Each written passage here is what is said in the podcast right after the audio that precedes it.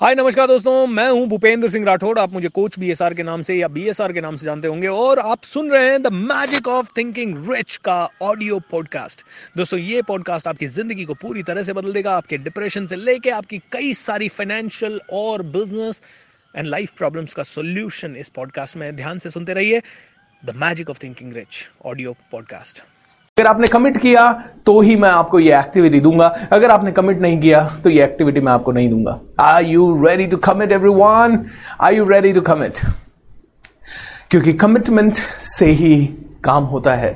Commitment से ही जीवन बदलता है। कमिटमेंट के कारण ही आपका सबकॉन्शियस माइंड झक मार के काम करेगा। क्योंकि आपके कॉन्शियस ने कमिट कर दिया। आई कमिट और स्ट्रॉन्ग कमांड दे दिया आपके सबकॉन्शियस को। अब मैंने कमिटमेंट कर दी है, अब तुझे काम करना ही पड़ेगा।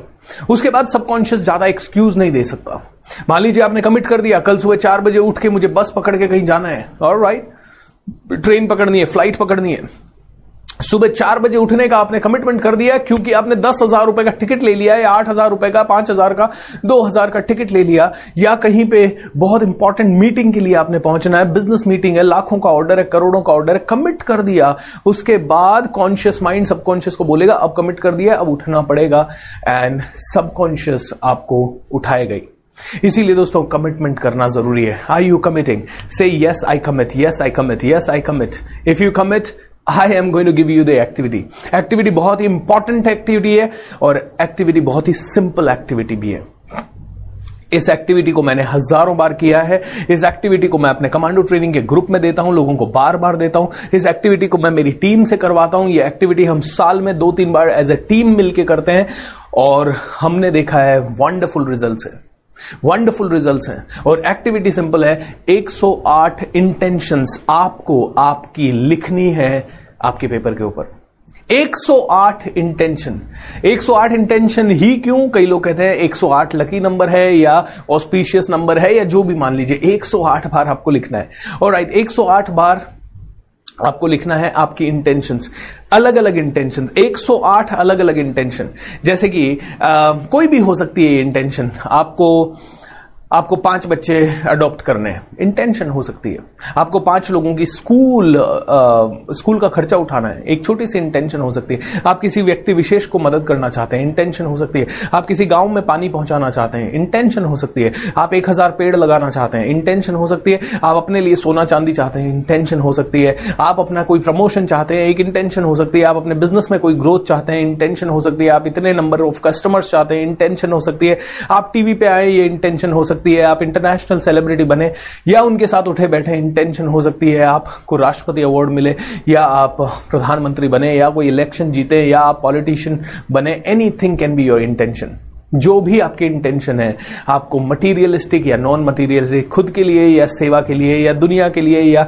घर परिवार वालों के लिए जो भी आपकी इंटेंशन है, उसे लिखते जाएँ लिखते जाएँ लिखते जाएँ। अब कई लोग मुझे पूछते हैं, सर इंटेंशन लिखने का तरीका भी क्या वही होना चाहिए? हुर्रे, आज इतनी तारीख है और मैं नहीं, वो तरीका नहीं सिंपल मेरा ये काम पूरा हो गया है। दैट्स इट मुझे, जैसे फॉर एग्ज़ाम्पल अगर आपने इंटेंशन लिखा, मुझे एक हज़ार पेड़ लगाने हैं तो लिख दीजिए, मैंने एक हज़ार पेड़ लगा दिए हैं। सिंपल पास्ट टेंस में लिख देना है क्लोज कर देना है। ओके क्लोज द चैप्टर मैंने अगर आपको कोई पर्टिकुलर कार अच्छी लगती है और आप वो कार खरीदना चाहते हैं बाइक खरीदना चाहते हैं, या आप आप अपने बच्चों की शादियाँ करवाना चाहते हैं, शादियाँ नहीं हो रही है, या आप आपकी हेल्थ खराब है, या आपको हेल्थ ठीक करनी है, आपके आपके किसी पर्टिकुलर जॉइंट में पेन है और काफ़ी टाइम से है, आप इंटेंशन लिख दीजिए, मेरा ये घुटना बिल्कुल ठीक है और मैं आसानी से आराम से चल पा रहा हूँ।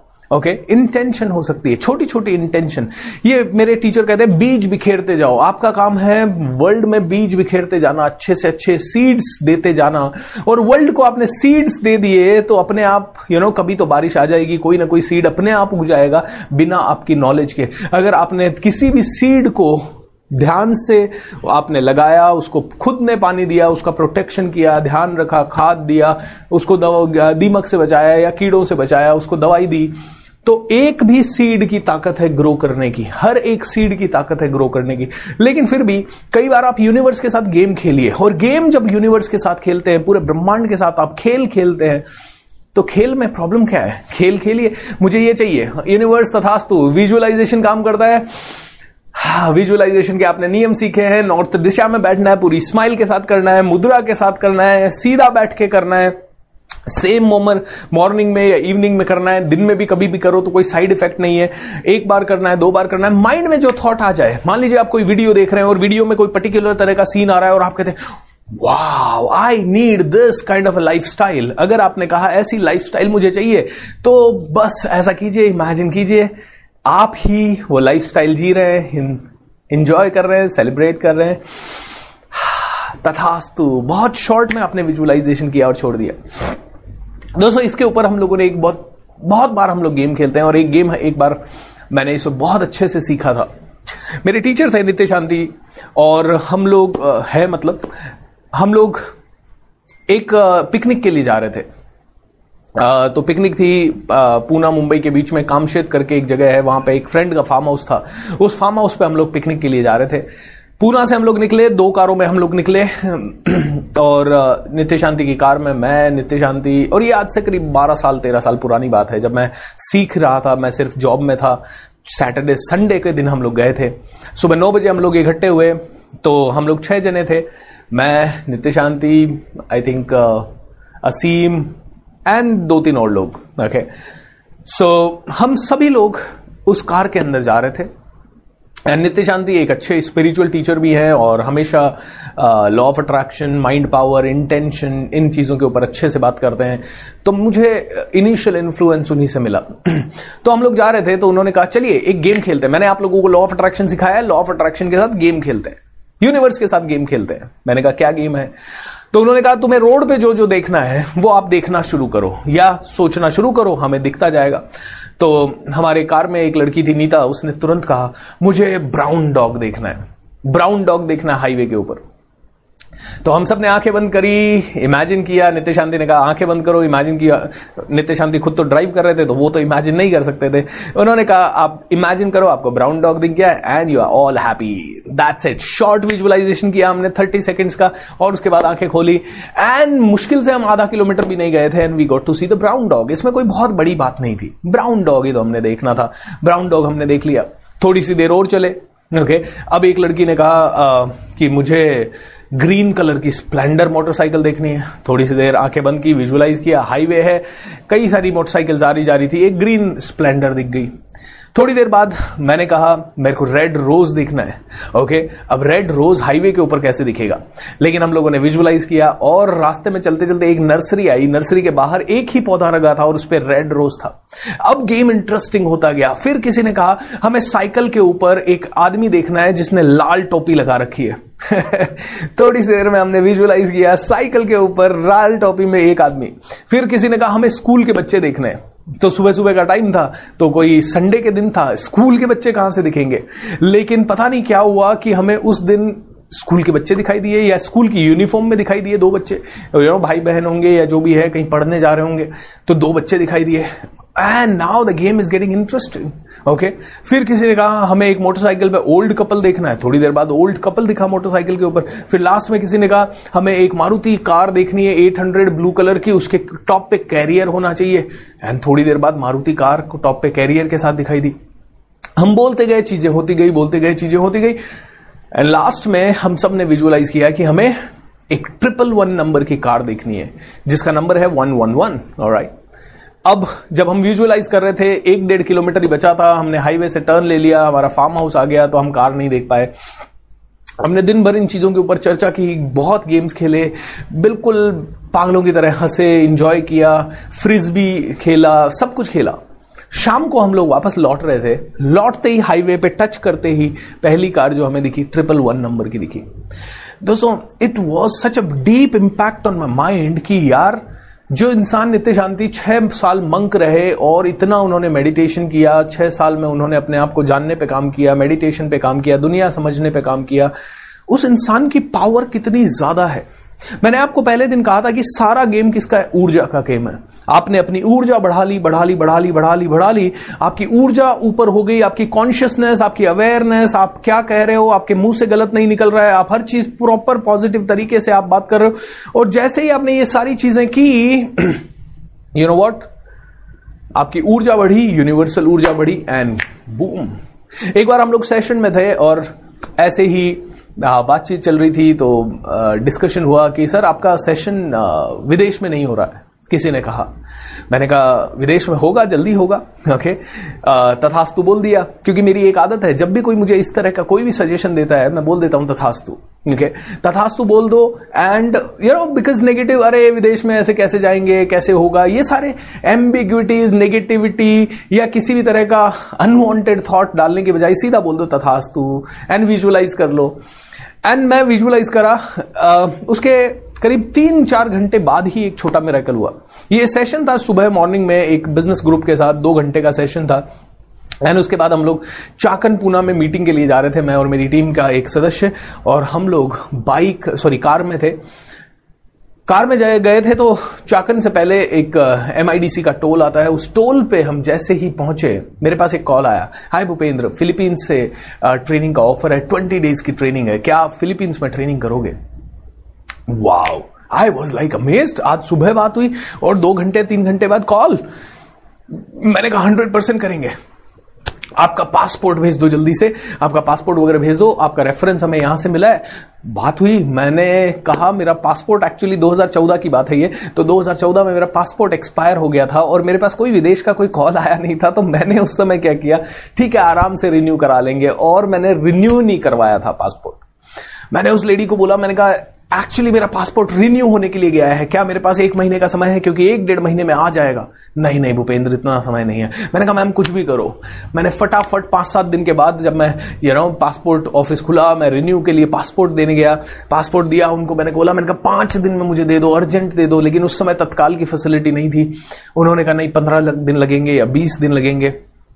दोस्तों ये मई की बात होगी, मई एंड की, और मई चल रहा है अभी। तो मैंने मई एंड पे उन्होंने फ़ोन किया।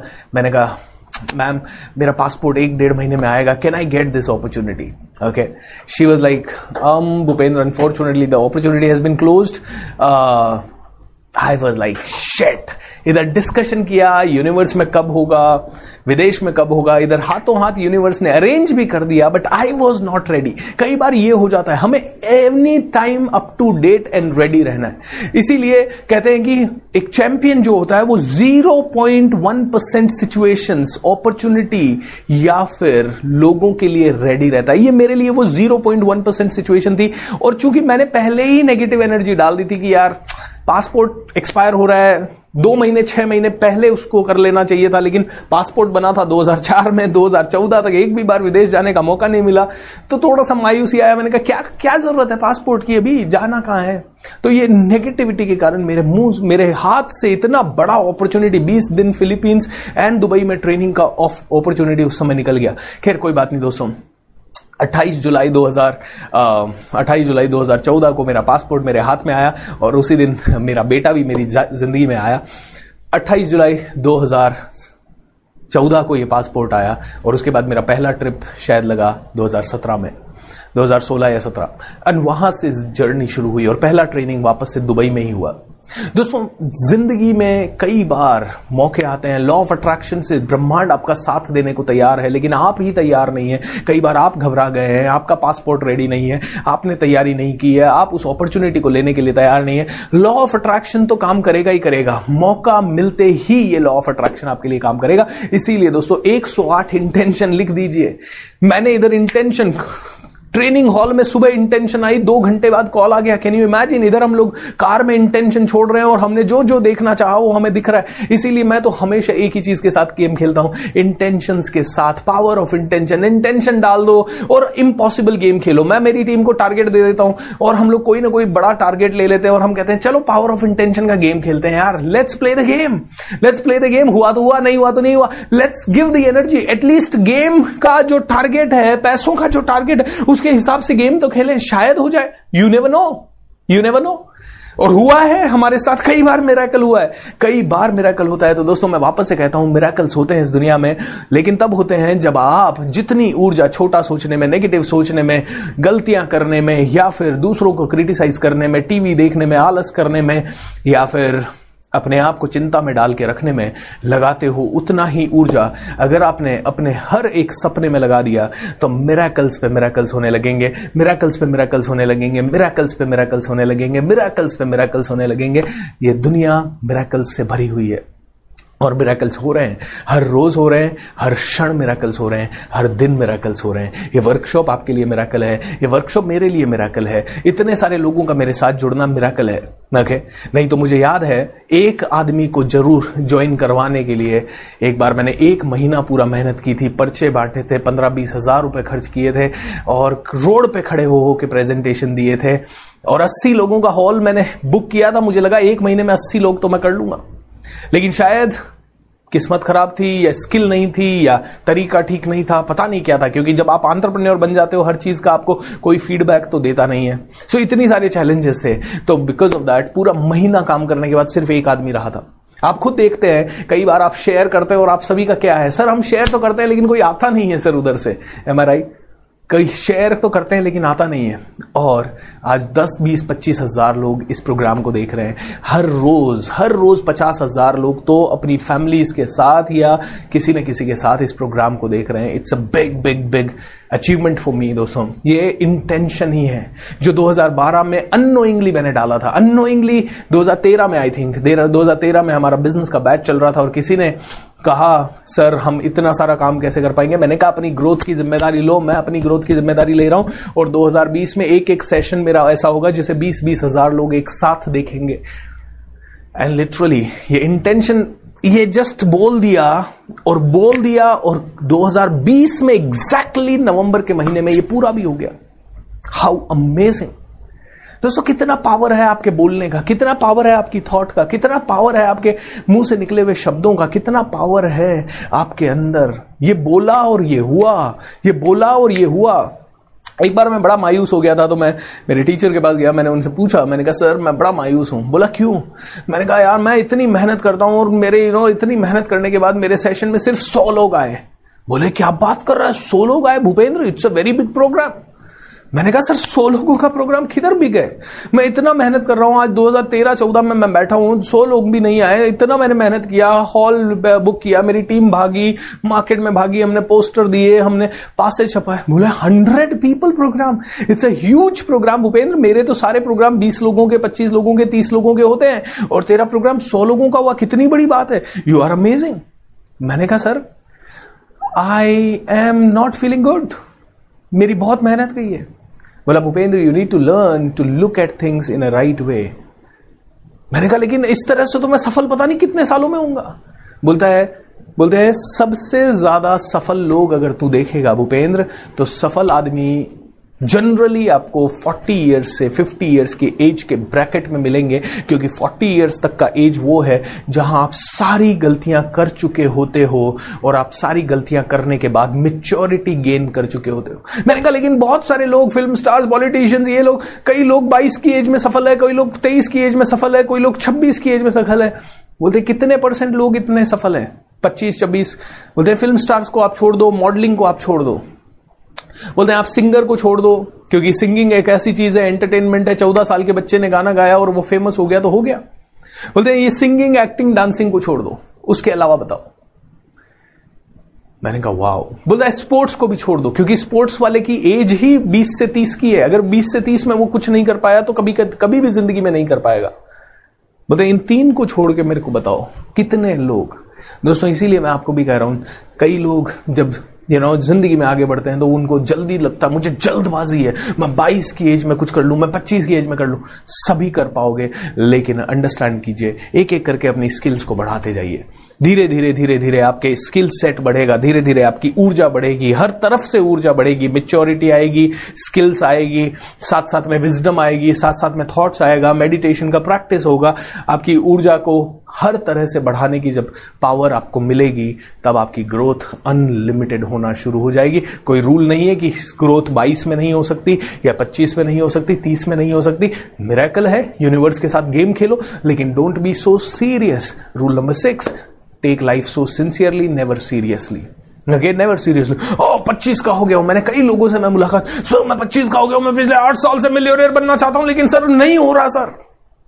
क्योंकि वो विजडम नहीं है, क्योंकि वो मिच्योरिटी नहीं है। वो लोगों को हैंडल करने की काबिलियत नहीं है। लोगों को हैंडल करे बिना या मिच्योरिटी से काम किए बिना आपकी ज़िंदगी उस लेवल पे जा नहीं सकती। एक छोटी सी कहानी मैं आपको सुनाता हूँ मिच्योरिटी का क्या पावर है। ओके ये कहानी है महाराज शिवाजी की। महाराज शिवाजी एक बार आ, ऐसा समय आया जब अपना राज्य खो चुके थे और वापस से रीबिल्ड कर रहे थे। वापस से वो धीरे धीरे अपना सारा राज्य रीबिल्ड कर रहे थे। धीरे धीरे वापस से यू नो लोगों को जोड़ रहे थे सेना बना रहे थे। उस समय वो जंगलों में भटकते भटकते लोगों के साथ काम कर रहे थे। एक दिन बहुत ज़्यादा भूख लगी तो उन्हें जंगल में एक कुटिया दिखाई दी और उस कुटिया में वो गए और द्वार खटखटाया। एक बूढ़ी औरत वहाँ से बाहर निकली एंड बूढ़ी औरत को उन्होंने प्रणाम किया। माता जी मैं आपको प्रणाम करता हूँ। मैं राह भटक गया था जंगल में, मुझे बहुत भूख लगी है। अगर आपके पास कुछ भी है तो प्लीज़ बना के मुझे दे दीजिए। भगवान आपका भला करेगा। माता जी ने कहा, कोई बात नहीं बेटा, अंदर आओ अंदर आओ। आराम से, मैं तुम्हारे भोजन की व्यवस्था करती हूँ। माता जी ने दाल, चावल, जो भी उस समय थे, उनको लेके खिचड़ी बनाई, और खिचड़ी बना के महाराज शिवाजी के सामने परोसी। खिचड़ी बना के महाराज शिवाजी के सामने परोसी महाराज शिवाजी के सामने खिचड़ी की प्लेट पड़ी है एंड uh, भूख बहुत ज़्यादा तेज लगी हुई है। तो छत्रपति महाराज शिवाजी ने क्या किया? खिचड़ी के बीचों बीच अपनी अंगुलियाँ डाल दी और अंगुलियाँ डालते अंगुलियाँ जल गई एंड फूक देने लगे फूक देने लगे अंगुलियों को। और जब वो अपनी अंगुलियों को फूक दे रहे थे तो बूढ़ी अम्मा ने कहा बेटा तू अपने महाराज शिवाजी जैसे बेवकूफ़ है। महाराज शिवाजी ने कहा, ये क्या बात कर रहे हो? बोले, तू भी उसी के जैसे काम कर रहा है। महाराज शिवाजी ने जब ये सुना तो बोला माता जी क्या बोल रहे हैं? महाराज शिवाजी के लिए तो सभी लोग बहुत प्रशंसा करते हैं, बहुत बड़ा बड़ा बोलते हैं, बहुत बुद्धि मतलब नहीं यार, वो बुद्धिमान नहीं है। तू भी उन्हीं की तरह कम बुद्धि वाला निकला। बोला मतलब क्या है आपका? महाराज शिवाजी के लिए तो सभी लोग बोलते हैं, शौर्य से भरा हुआ है, ये है। महाराज शिवाजी सच में सोचने लगे। मुझे आज तक जितने भी लोग हैं, वो कहते हैं कि, यार, ये तो बुद्धिमान है, ये पहली लेडी है जो मुझे बोल रही है कि मैं मंद बुद्धि हूँ, मेरा बुद्धि नहीं है। और वो महिला कही, कहने लगी कि, तू दिखता भी शिवाजी की तरह ही है। बोले माता जी ये तो मेरा सौभाग्य है कि मैं उनकी तरह दिखता हूँ, लेकिन आप ये बताइए कि महाराज शिवाजी को आपने ऐसा क्यों कहा कि उनके पास बुद्धि नहीं है? बोली देख खिचड़ी सामने है। अगर तू साइड साइड में से थोड़ा थोड़ा खाता तो तेरा हाथ नहीं जलता, तूने बीचों बीच अंगुली डाल दी। बीचों बीच अंगुली डाल दी, बीचों बीच खिचड़ी के डाल दी तो हाथ जलना स्वाभाविक है। बोले, यही गलती शिवाजी महाराज कर रहे हैं। वो बड़े किले जीतने के चक्कर में छोटे छोटों को छोड़ते जा रहे हैं। उनका ये थॉट है कि मैं सिर्फ़ बड़ा काम पहले कर लूँ और छोटी सफलता को बिल्कुल नजरअंदाज करते जा रहे हैं। साइड साइड से थोड़ा थोड़ा खाया तो धीरे धीरे बीच में भी पहुँच जाएगा और बीच में पहुँच गया तो सब कुछ हो जाएगा। महाराज शिवाजी को उसी क्षण ये समझ में आ गया कि करना क्या है। वहाँ से निकले और उन्होंने धीरे धीरे धीरे धीरे छोटे छोटे राजाओं को छोटे छोटे संगठनों को अपने साथ मिलाते मिलाते एक विशाल सेना कर ली और धीरे धीरे वापस से यू नो पूरे महाराष्ट्र को एक कर दिया, पूरे इंडिया को एक कर लिया, स्वराज्य अपना लिया। दोस्तों दैट इज़ द पावर और यही गलती हम लोग ऐसे कई लोग करते हैं। छोटी चीज़ों पे ध्यान नहीं देते और बड़ी चीज़ों के लिए हम दिन बाहर करते रहते हैं। दोस्तों, मान लीजिए आपके पास एक पचास लाख रुपए की कार है। पचास लाख रुपए की कार है। बहुत ही बढ़िया मर्सिडीज बेंज या बीएमडब्ल्यू या ऑडी चमचमाती हुई ज़बरदस्त कार है। आप अभी अभी शोरूम से लेके आए हैं, लेकिन शोरूम से लाते ही आपने हाईवे पे चढ़ाई और कार के एक टायर की हवा पूरी निकल गई है। अब क्या आप कार चला पाएँगे? नेवर नेवर आप जब तक वो टायर फिक्स नहीं होगा, कार नहीं चला पाएँगे। कार की पूरी की पूरी कीमत पचास लाख। उस टायर में हवा की कीमत पाँच रुपए या दस रुपए। दस रुपए नहीं होने के कारण पूरी कार रुक जाएगी। एम आई राइट और रॉन्ग कार पचास लाख की, लेकिन चाबी आपके हाथ में नहीं है। चाबी की कीमत क्या होगी? चाबी की कीमत होगी मे बी मुश्किल से दस हज़ार, पाँच हज़ार, दो हज़ार, पचास लाख की कार की। लेकिन अगर दो पाँच हज़ार, दस हज़ार की चाबी आपके हाथ में नहीं है, कार को कभी आप स्टार्ट तक नहीं कर पाएँगे। एंड इसीलिए कहते हैं लॉ ऑफ़ अट्रैक्शन आपके लिए हमेशा काम करेगा, लेकिन छोटी चीज़ों पर भी उतना ही ध्यान दीजिए। छोटी चीज़ें यानी किसी को प्यार से ट्रीट करना, छोटी चीज़ें यानी कि यू नो छोटे छोटे दिल जीतना एक एक आदमी का दिल जीतना एक एक आदमी की लाइफ में वैल्यू एड करना, अपनी ज़िंदगी में अपनी ऊर्जा बढ़ाने के लिए जो जो कर सको, किताबें पढ़ने से लेके सीखने तक या मेडिटेशन तक, हर चीज़ करना, ये आपकी लाइफ को बहुत इंप्रूव कर सकता है। लेकिन कई बार क्या होता है कि जब हम अपनी लाइफ को इंप्रूव करने वाले होते हैं, कहीं ना कहीं हौसला खो देते हैं, कहीं ना कहीं हम छोटा सोचने लग जाते हैं, कहीं ना कहीं हम डर जाते हैं। जैसे मैंने आपको बताया था, कभी रिजेक्शन का डर, कभी फ्रस्ट्रेशन का डर, कभी you know I think financial pressure का डर, कभी ज़िंदगी में और कुछ नहीं तो ऐसे ही कुछ तो डर है। और कभी कभी कंफर्ट जोन ये सभी चीज़ें हमें मार डालती है। तो इसके ऊपर एक छोटी सी कहानी है। एक इंसान थे जिनका बिज़नेस बहुत अच्छा चल रहा था और बहुत ही बढ़िया बिज़नेस कर रहे थे अच्छा बिज़नेस कर रहे थे, सभी जगह फैल रहा था। लेकिन कुछ गलत डिसीज़न हो गए जिसके कारण पूरा बिज़नेस बर्बाद हो गया। धीरे धीरे लोन चढ़ते गए धीरे धीरे बैंक की तरफ़ वो बढ़ते गए। और जब वो बैंक की तरफ़ बढ़ते गए तो उसके बाद उन्होंने कुछ ज़बरदस्त काम किया। और वापस से वो प्लस में आने लग गए। वापस से प्लस में आने लग गए, वापस से प्लस में आने लग गए तो बहुत सारे लोग उनका इंटरव्यू लेने लगे। ओ वाह ये तो आपकी ग्रेटेस्ट कहानी है, आप पहले कुछ नहीं कर पा रहे मतलब पहले आप सॉरी आप पहले बहुत कुछ कर रहे थे, फिर आप बिल्कुल खड्डे में चले गए। लेकिन आपने इतना बढ़िया बाउंस बैक किया, आप इतनी बढ़िया तरीके से वापस ऊपर आ गए, ऐसा कैसे हुआ? तो उस इंसान ने कहा, ऐसा तीन गुरुओं के कारण हुआ, मेरे तीन गुरुओं के कारण ऐसा हुआ। बोले आपके तीन गुरु कौन? बोले जब मैं बहुत मायूस हो गया था एक दिन मैं रात को सड़क पे निकल गया और मैं बिल्कुल मेरा मूड नहीं था मैं घर आ जाऊँ मैं बहुत मरना चाहता था ये और एक जगह मैं बैठा हुआ था तो एक आदमी मेरे पास आया बोला कि आ, सर आप यहाँ क्यों बैठे हो? सर्दी का टाइम है आपके पास कंबल वम्बल भी नहीं है आप चलो मेरा घर है पास में ही। तो वो मुझे अपने घर ले गया। घर में ले गया तो मैंने उससे बातचीत की तो मुझे पता लगा उसने बताया कि सर मैं चोर हूँ। आप मेरे घर पे आराम से रहिए बट आपको अगर कोई दिक्कत ना हो तो क्योंकि मेरा प्रोफेशन है चोरी करना मैं रात को जाता हूँ और सुबह वापस आता हूँ। ओके कभी आ, तो चोर रात को गया रात को जाके वापस आया सुबह आया तो उन्होंने पूछा क्या कुछ मिला? बोला कुछ नहीं मिला. और राइट ये महानुभव अपना घर बार छोड़ चुके थे बैंक की तरफ़ निकल रहे थे या हो चुके थे ऑलमोस्ट बैंक वापस से दूसरे दिन रात को हुआ, चोर गया, वापस आया, कुछ मिला, नहीं मिला। तीसरे दिन गया, मिला, कुछ नहीं मिला। दस दिन हो गए, कुछ मिला, नहीं मिला। तो चोर ने कहा, सर, देखिए, ये लाइफ है मेरी।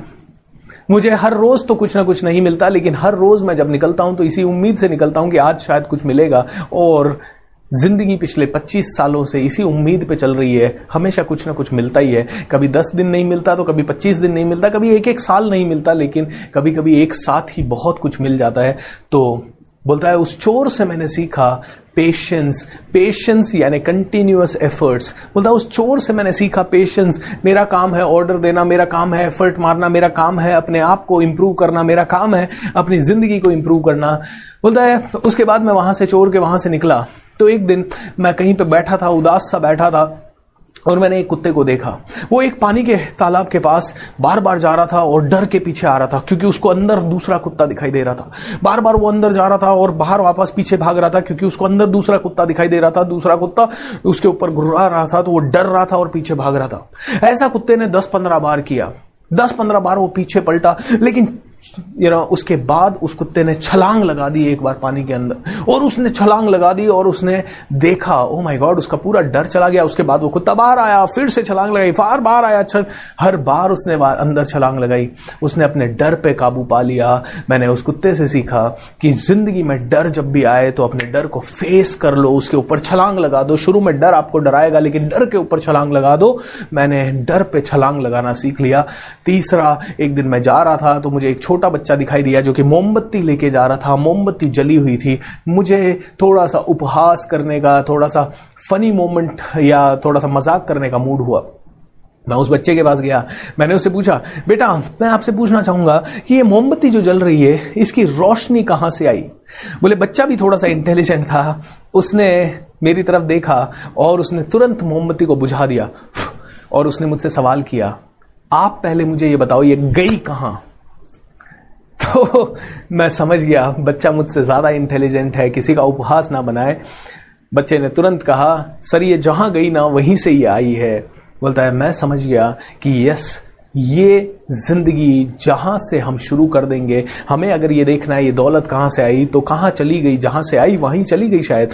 अब मैं वापस से क्रिएट कर सकता हूँ। मैं हमेशा मोमबत्ती वापस जला सकता हूँ। तो मैंने वापस से मोमबत्ती जलाई, अपने डर को फेस किया और पेशेंस के साथ चोर की तरह, पूरी तरह से काम किया। ये तीन टीचर मुझे मिले और इन तीनों टीचर्स ने मेरी ज़िंदगी बदल दी।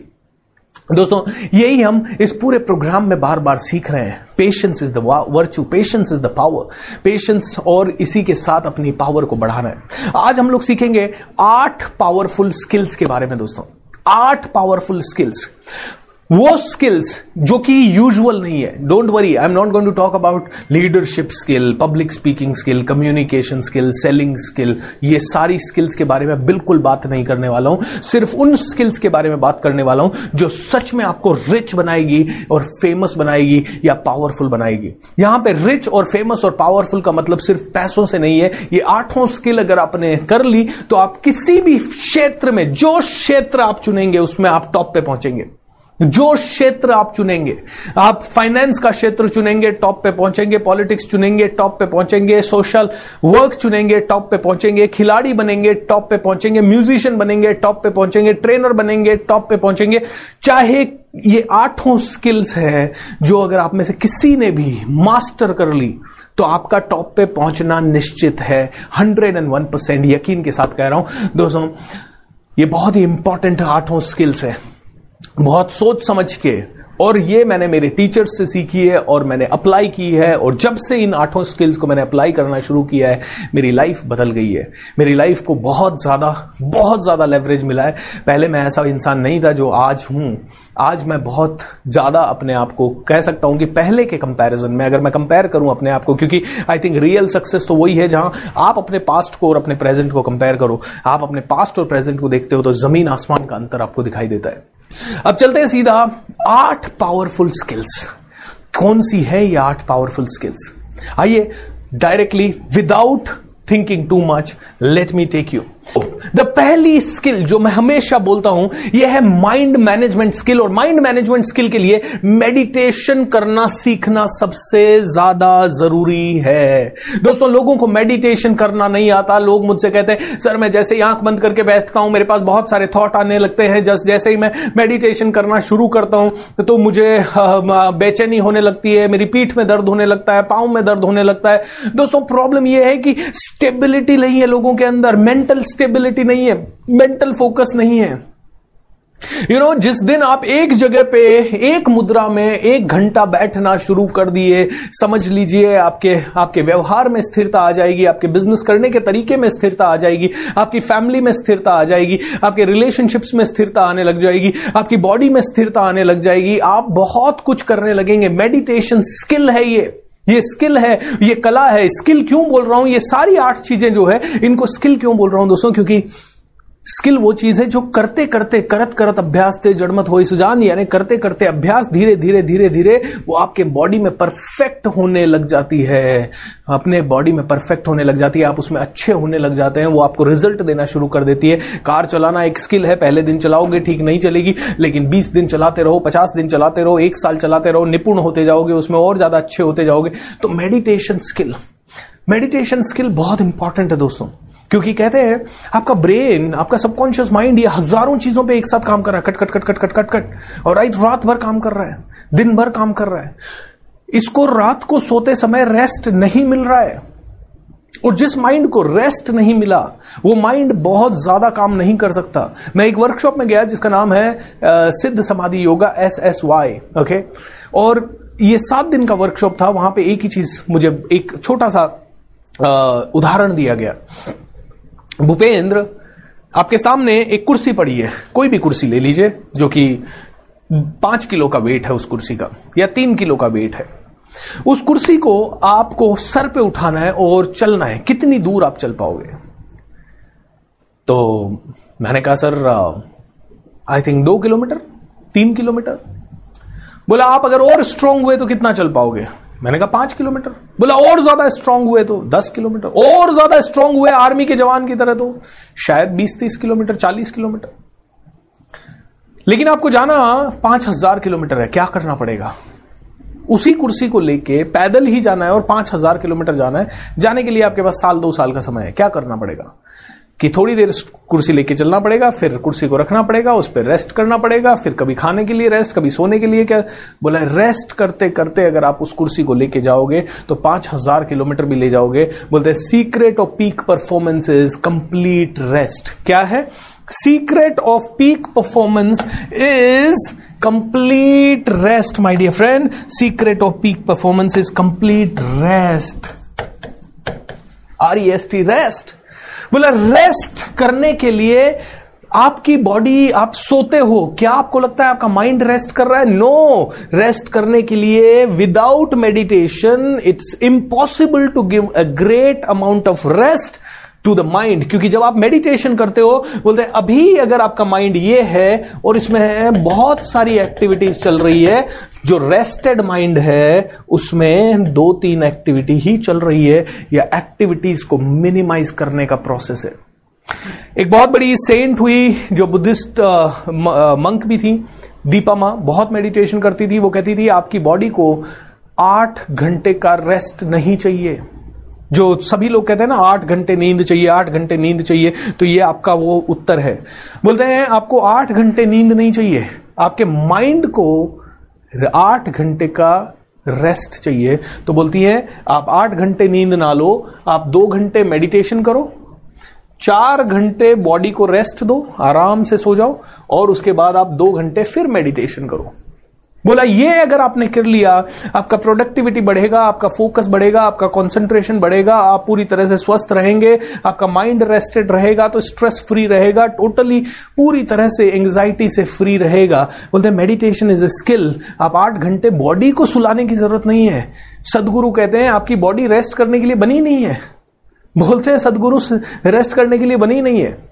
बोलते आपकी बॉडी अगर आप नहीं भी सोए तो चल सकता है। हाँ आपका माइंड वेल रेस्टेड होना चाहिए। इसीलिए मेडिटेशन बहुत ज़्यादा ज़रूरी है। इसीलिए दोस्तों, कई सारे योगी, मुनि, ऋषि, आपने देखा होगा, सुना होगा, सालों तक तपस्या कर लेते हैं। एक ही सिचुएशन में बैठ के, रीढ़ की हड्डी सीधी, जंगल में बैठ के तपस्या कर लेते हैं सालों तक। सालों तक। बोलते हैं, एक ही जगह बैठ के। आई मीन कितनी कहानियाँ हैं भारत में ऐसी? राइट आप कहेंगे, सर, हमने तो जाके किसी को देखा नहीं। अब देखा नहीं, लेकिन सारी कहानियाँ तो झूठी भी नहीं होगी ना? ओके सारी की सारी कहानियाँ तो झूठी नहीं होगी। चमत्कारी लोग तो हैं भारत में बहुत सारे। कई ऐसे लोग हैं जिनके स्पर्श मात्र से सब कुछ बदल जाता है। सब कुछ बदल जाता है। इसीलिए दोस्तों कहते हैं सबसे इंपॉर्टेंट स्किल है मेडिटेशन का स्किल मेडिटेशन करना सीखना ही सीखना है। आप इसको ऑप्शनल मत समझिए। आप स्टूडेंट हैं आप यू नो हाउस वाइफ है आप कहते हैं मुझे टाइम नहीं मिलता। या ये बोरिंग प्रोसेस है एब्सोल्युटली हर अच्छी चीज़ बोरिंग है।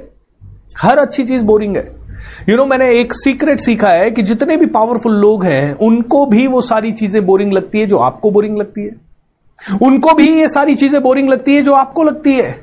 उनको भी मुश्किल लगता है पढ़ना, आपको भी मुश्किल लगता है पढ़ना, लेकिन वो पढ़ पढ़ के पढ़ने की आदत डालते हैं। आप बिना पढ़े पढ़ने की आदत नहीं डालते हो।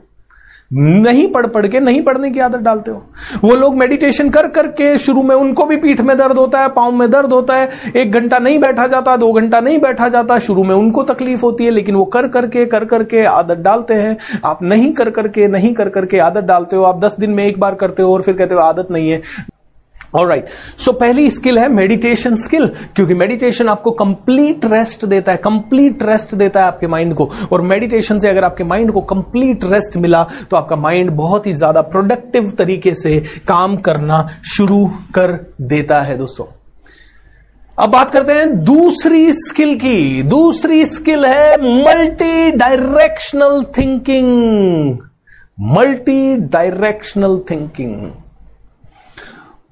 you know मैं लोगों को लक्ष्य लिखने को कहता हूँ इंटेंशन लिखने को कहता हूँ। कई लोग पंद्रह पे अटक जाते हैं, कई लोग दस पे अटक जाते हैं, कई लोग पाँच पे अटक जाते हैं, कई लोग पंद्रह पे अटक जाते हैं, कई लोग पच्चीस पे अटक जाते हैं, कोई पैंतीस पे अटक जाता है, क्योंकि उनकी सिंगल डायरेक्शन में ही थिंकिंग है। उनकी सिंगल डायरेक्शन में है। मेरा बिज़नेस ऐसा हो जाए, मेरा पैसा इतना आ जाए, मैं उतना कर लू, ये इतना कर लू, इतना कर लू, इतना कर लू, उसके आगे उनको थॉट ही नहीं आता। मल्टी डायरेक्शनल थिंकिंग है कि अपने ब्रेन को इधर इधर इधर इधर इधर बिज़नेस पॉलिटिक्स हर एरिया में सोचने पे लगाओ materialistic thinking non materialistic thinking social non social spiritual हर चीज़ में फ़िज़िकल हर चीज़ का गोल होना चाहिए, हर चीज़ के ऊपर सोचना पड़ेगा। आप बिज़नेस कर रहे हैं बिज़नेस में क्या गलत जा सकता है, क्या सही जा सकता है? मेरी इतने साल सिर्फ़ एक ही आदत रही, सही क्या जा सकता है, उसी पे सोचता था मैं। तो मेरे पापा हमेशा कहते थे, तू यार गलत क्यों नहीं सोचता? तू ये भी तो सोचना पड़ेगा तेरे को कि कुछ गलत हो गया तो। मैं हमेशा इतना पॉजिटिव रहता था कि सही, और उसके चक्कर में कई काम मेरे बिगड़ जाते थे। जब से ये शुरू किया कि हर डायरेक्शन में सोचना है। What can go wrong what can go right क्या सही हो सकता है, क्या गलत हो सकता है, कितना सफलता मिल सकती है कितना नहीं मिल सकता बेस्ट केस क्या हो सकता है वर्स्ट केस क्या हो सकता है एवरेज केस सिनारियो क्या हो सकता है, ये काम नहीं हुआ तो क्या हो सकता है, सारी दुनिया अटक गई तो क्या हो सकता है। सारे सिनारियोस के बारे में सोचना शुरू करें। ये लाइफ का सबसे बड़ा स्किल है। ये ये स्किल ऐसा स्किल है जो कि हर एक लीडर को लीडर बनाता है। ये स्किल आपको हज़ारों चीज़ों के बारे में एक साथ आइडियाज़ लाने के लिए मदद करता है। ये स्किल आपको कभी भी शॉर्ट ऑफ़ आइडिया नहीं होने देगा। मैं इतने सारे बिजनेसमैन को कोच करता हूँ। यू you नो know, हमारे अलग अलग बिज़नेस कोचिंग प्रोग्राम रहते हैं जिसमें कोई रेस्टोरेंट वाले आ रहे हैं तो कोई यू नो फिटनेस इंडस्ट्री से है तो कोई स्टील इंडस्ट्री से है कोई मैन्युफैक्चरिंग इंडस्ट्री से है कोई फ़ूड इंडस्ट्री से है तो कोई यू नो इंश्योरेंस इंडस्ट्री से है कोई फाइनेंस इंडस्ट्री से मतलब अलग अलग इंडस्ट्री के कम से कम 200 से ज़्यादा इंडस्ट्री के लोगों को मैंने कोच किया है। अब ये 200 से ज़्यादा इंडस्ट्री के लोगों को मैं कोच कैसे कर पाऊँगा? क्योंकि ये बिज़नेस कोचिंग है। वो लोग एक ही सवाल पूछते हैं, सर, आपको मेरे बिज़नेस के बारे में कैसे पता? आप, हम तो कपड़ा बनाते हैं। कपड़ा बनाने का प्रोसेस आपको क्या पता? तो मैं उनको एक ही चीज़ कहता हूँ, मुझे टेक्निकल में जाना ही नहीं है। अगर आपकी टेक्निकल चीज़ मुझे पता होती तो शायद मैं भी कपड़ा बना रहा होता। मुझे नहीं करना, सर, वो। मुझे तो यह पता है कि आपका ब्रेन जो है, उसको हज़ार डायरेक्शन में कैसे सोचना सिखाऊं। उस ब्रेन को 500 डायरेक्शन में सोचना मैंने सिखा दिया तो आप खुद अपना बिज़नेस बढ़ाएँगे। मैं आपके बिज़नेस में बैठ के कपड़ा बनाने के लिए दूसरी मशीन लाना ये नहीं करने वाला। मैं आपकी और आपकी टीम का सोचने का दायरा बढ़ाता हूँ। मैं आप और आपकी टीम को माइंड से चैलेंज करता हूँ। मैं आप और आपकी टीम को वो थॉट्स देता हूँ जो आपके पास अपने आप नहीं आ रहे, क्योंकि आप यूनि डायरेक्शनल थिंक कर रहे हो। आप सिर्फ़ एक सिंगल डायरेक्शन में सोच रहे हो। मल्टी डायरेक्शनल थिंकिंग आ गई तो लाइफ में ज़बरदस्त ऊर्जा आएगी। ये इसलिए भी ज़रूरी है क्योंकि जब बात करते हैं लॉ ऑफ़ अट्रैक्शन की माइंडसेट की पॉजिटिविटी की तो इंसान कई बार ये सोचता है कि हाँ मैं सिर्फ़ सोचूँगा, चीज़ें हो जाएगी। दोस्तों, सोचने से चीज़ें होती है, लेकिन मैंने आपको फिर से कहा, एक घंटा सबकॉन्शियस माइंड को ट्रेन करो, तेईस घंटा सबकॉन्शियस माइंड का इस्तेमाल कर रहे हो। Don't forget to train conscious mind also और कॉन्शियस माइंड और सबकॉन्शियस माइंड का तालमेल बैठाना है हमें। इनका तालमेल बैठाने के लिए सबकॉन्शियस माइंड यू नो आपने कहा कि भैया और राइट मैंने आपको कहा था ना कि गोल लिखें तो कभी भी ऐसा ना लिखें कि मुझे मुझे एक करोड़ रुपया चाहिए। क्योंकि आपने कहा एक करोड़ रुपया चाहिए, खर्चा आ सकता है दो करोड़ रुपए का, डेढ़ करोड़ रुपए का और आप नहीं। आप हमेशा लिखिए, मुझे एक करोड़ रुपए का नेट प्रॉफिट चाहिए नेट सेविंग चाहिए, मेरा खुद का बैंक बैलेंस चाहिए एक करोड़ रुपए का, जिसमें कि सारा पैसा मेरा पर्सनल इस्तेमाल का है। इस तरह से जब आप क्लियरली लिखेंगे स्पेसिफिकली लिखेंगे तो रिज़ल्ट आएगा। लेकिन वो स्पेसिफिकली कई लोग लिख नहीं पाते। क्यों? क्योंकि वो सिर्फ़ एक सिंगल डायरेक्शन में सोच रहे एक करोड़ आ जाए बस। एक करोड़ आ जाए। अरे एक करोड़ तो आ गया, महँगाई बढ़ गई तो क्या होगा? What will happen? All those kind of things. Am i right? So दोस्तों मल्टी डायरेक्शनल थिंकिंग ये लीडरशिप का सबसे बेहतरीन, आप पॉलिटिक्स में जाएँ, चाहे आप सोशल वर्क में जाएँ, क्योंकि किसी भी डोमेन में आज मैं मैं जो काम कर रहा हूँ, मैं, मेरी टीम मेरे ब्रेक थ्रू आर्मी डेढ़ सौ, दो सौ लोगों की टीम को हैंडल कर रहा हूँ। डेढ़ सौ, दो सौ लोगों की टीम के अलावा हमारे वॉलंटियर्स है तीन सौ, चार सौ, उन लोगों से इंटरेक्शन आप लोगों से इंटरेक्शन तो यहाँ पे मल्टी डायरेक्शनल थिंकिंग चाहिए, क्योंकि कोई भी क्वेश्चन आ सकता है मेरे पास। किसी भी सब्जेक्ट के ऊपर क्वेश्चन आ सकता है, नींद के ऊपर, गुस्से के ऊपर ऊपर प्रोडक्टिविटी के ऊपर बिज़नेस के ऊपर पार्टनरशिप के ऊपर रिलेशनशिप के ऊपर, हर हर चीज़ के ऊपर सवाल आ सकता है। एंड कई लोग यही कहते हैं कि, सर, आप कोई भी सवाल आता है, तुरंत कैसे आंसर करते हो? Multi directional thinking multi directional thinking क्योंकि ये लाइव प्रोग्राम चल रहा है। लाइव अगर मैंने अभी अभी लूँगा संडे को live question and answer program के बाद, कम से कम एक घंटा आपका हर संडे को अभी हर संडे मतलब अगले दो संडे, जब जब ये प्रोग्राम चल रहा है तो अभी अगला संडे कब है? आज फ्राइडे है सैटरडे एंड संडे दो दिन के बाद एक डेढ़ घंटे का क्वेश्चन आंसर का सेशन होगा आपका। ओके मल्टी डायरेक्शनल थिंकिंग से आप किसी भी सवाल का आंसर दे सकते हो। आपका माइंड शार्प शार्पर शार्पेस्ट हो सकता है दोस्तों। तीसरी आपकी स्किल हु ये सबसे टफ स्किल है कई लोगों के लिए। सबसे ज़्यादा टफ स्किल है कई लोगों के लिए। कौन सी स्किल है? साइलेंस का स्किल साइलेंस का skill what do you mean by silence लोग साइलेंस में बैठ नहीं पाते। लोग कम थॉट्स में बैठ नहीं पाते। Give me one sec all right I think everything is okay लोग साइलेंस में बैठ नहीं पाते। लोगों को डर लगता है, सर साइलेंस कैसे? सर, शांति कैसे? इट्स इम्पॉसिबल सर अभी लॉकडाउन कई लोगों को काटने को दौड़ रहा है। दिन भर लोग क्या कर रहे हैं? देखिए आप। दिन भर मैं बताता हूँ 90 परसेंट लोग इस लॉकडाउन में क्या कर रहे हैं? मोबाइल दिन भर। दिन भर ये चल रहा है। साइलेंस नहीं चल रहा है। आप कहोगे, सर, मैं तो कुछ बात नहीं कर रहा दिन भर. साइलेंस का मतलब है नॉन डूइंग क्या है साइलेंस का मतलब? Non doing not even meditation silence का मतलब है नॉन डूइंग कुछ नहीं करने की कला. शांति से बैठ के अगर आप पानी को देख रहे हो तो आप बिना कुछ किए पानी को देख रहे हो. उसमें भी आप अपने थॉट को भी कंट्रोल नहीं कर रहे हो. ना आप अपने आप को कह रहे हो कि मेडिटेशन कर, ना आप अपने आप को कह रहे हो. आप कहेंगे, सर साइलेंस क्यों है इतनी ज़्यादा कला? साइलेंस क्यों इंपॉर्टेंट है? दोस्तों, इसलिए इंपॉर्टेंट साइलेंस क्योंकि लाइफ में हज़ारों लाखों चीज़ें हो रही है, घटनाएँ घट रही है, हम उनको ऑब्ज़र्व बिल्कुल नहीं कर रहे हैं। और मेरे टीचर कहते हैं कि साइलेंस का प्रैक्टिस 10 सेकंड की साइलेंस से करना शुरू कीजिए। और सिंपल है, अभी इसी क्षण 10 सेकंड की साइलेंस रखिए। Let's start 10 seconds of silence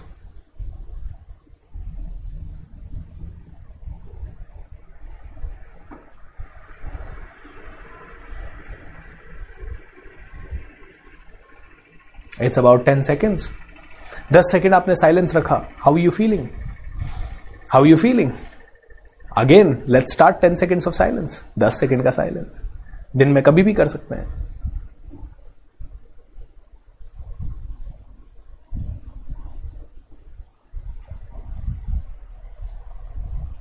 What do you feel what do you feel दस सेकेंड का फिर से साइलेंस आपने किया. ऑल ऑफ़ अ सडन जैसे ही आप साइलेंस में आ जाएँगे, आप काम हो जाएँगे। आपके, आपको देखने को मिलेगा कि आपका माइंड कितना ज़्यादा कितना ज़्यादा आपका माइंड घूम रहा है। टक टक टक टक टक टक टक। And ten second silence ten second silence ten second silence दोस्तों लीडर्स के लिए साइलेंट होना ज़रूरी है ताकि वो सोच सके। Silence develops clear thinking clear thinking क्योंकि साइलेंस के कारण आप ऑब्जर्वेशन की स्किल को डेवलप करते हो, आप ऑब्ज़र्व करना शुरू करते हो। आप ऑब्ज़र्व करते हो, आप ऑब्ज़र्व करते करते, पता नहीं आपके माइंड में अचानक से थॉट्स आते हैं, आप उन थॉट्स को भी ऑब्ज़र्व करने लगते हो। राइट क्योंकि आप साइलेंस में हो। जब साइलेंस में हो तो आप कई सारी चीज़ें देख पाते हो। साइलेंस में है तो ऑब्जर्वेशन कर पाते हैं। साइलेंस में है तो अपने आप को सुन पाते हैं। साइलेंस में है तो कभी कभी अपने आप से ट्यून कर पाते हैं। जैसे मैं जितने भी ट्रेनिंग प्रोग्राम्स करता हूँ मेरा एक रिचुअल है ट्रेनिंग प्रोग्राम करने से पहले पाँच मिनट बिल्कुल स्थिरता के साथ बैठ जाना, शांति से बैठ जाना। मेडिटेशन नहीं करता, सिर्फ़ शांति से बैठ जाता हूँ विदाउट डूइंग एनीथिंग कभी कभी ऐसा होता है कि विचलित होता हूँ क्योंकि कभी ट्रेनिंग का टाइम नहीं मिला, तैयारी का टाइम नहीं मिला, कोई राइट थॉट नहीं आ रहा, या कभी किसी ने कहा है कि तुरंत वीडियो पे आना है, कोई वीडियो पे बात करना है, या लाइव स्ट्रीमिंग के लिए कोई बुला रहा है और थॉट का नहीं है टाइम मिला, कुछ नहीं। दो मिनट का साइलेंस, तीन मिनट का साइलेंस एंड मैं अपने माइंड को एक कमांड देता हूँ फ्लो तुझे जो थॉट आए, वो राइट right है. एंड जैसे ही आपने साइलेंस में बैठे माइंड काम हुआ, आपने उसको कंट्रोल पास किया and see the magic in fact मेरा ये एक्सपीरियंस रहा है मेरा ये पर्सनल एक्सपीरियंस है। मैं नहीं कहता कि ये आप सभी के लिए होगा या नहीं होगा। मेरा ये पर्सनल एक्सपीरियंस है कि जिन ट्रेनिंग प्रोग्राम्स के लिए मैं तैयारी कम करता हूँ या नहीं करता हूँ और अपने माइंड को पूरा कंट्रोल दे देता हूँ, वो मेरे सबसे बेस्ट ट्रेनिंग प्रोग्राम्स होते हैं। सबसे बेस्ट ट्रेनिंग प्रोग्राम्स मेरे वो ही हुए हैं आज तक जहाँ मैंने तैयारी ज़ीरो की है।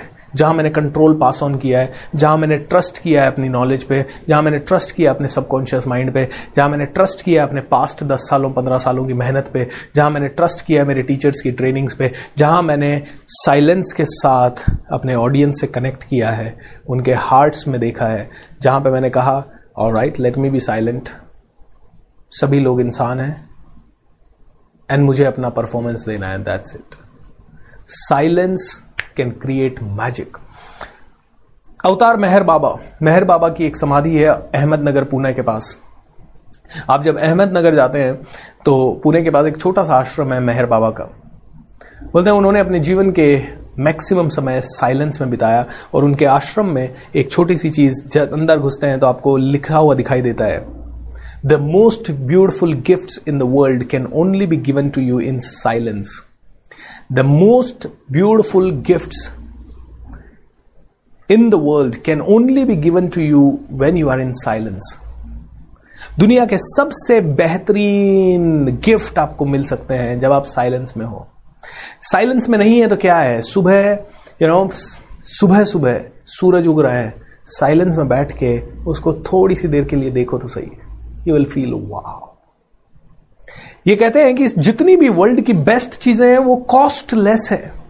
Costless luxuries costless luxury it is a luxury to sip a cup of coffee with your family right it's a luxury on a Sunday morning to sit आराम से और आधे घंटे में उस फैमिली के साथ बातें करते करते चाय पीना। इट्स अ कॉस्टलेस लग्जरी या दोस्तों के साथ, या फिर सनराइज को देखता, या सनसेट को देखना या फिर चाँद के नीचे रोशनी में बैठना, लाइटें बंद करके तारों को देखना कॉस्टलेस लग्जरीज है। दोस्तों, ये सारे गिफ्ट आपको साइलेंस में मिल सकते हैं। इसके लिए एक बुक आपको सजेस्ट करूँगा, जो मुझे, मेरे टीचर ने गिफ्ट की थी that is called sphere of silence sphere of silence ये किताब का नाम है।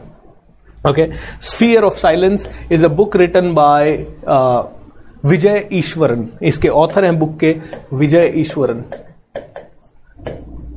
ईश्वरन। ये किताब आप लोग लीजिएगा स्फियर ऑफ़ साइलेंस इसमें साइलेंस में कैसे बैठना है और साइलेंस कैसे रहना है, उसके बारे में पूरी जानकारी है इस बुक में। ओके? साइलेंस का महत्व क्या है? साइलेंस क्या आपकी ज़िंदगी में ऐड कर सकती है? कितनी वैल्यू ऐड कर सकती है? All those things are there in this book guys so sphere of silence S P H E R E sphere of silence यानी साइलेंस के दायरे में कैसे आप रह सकते हैं okay shall I move okay good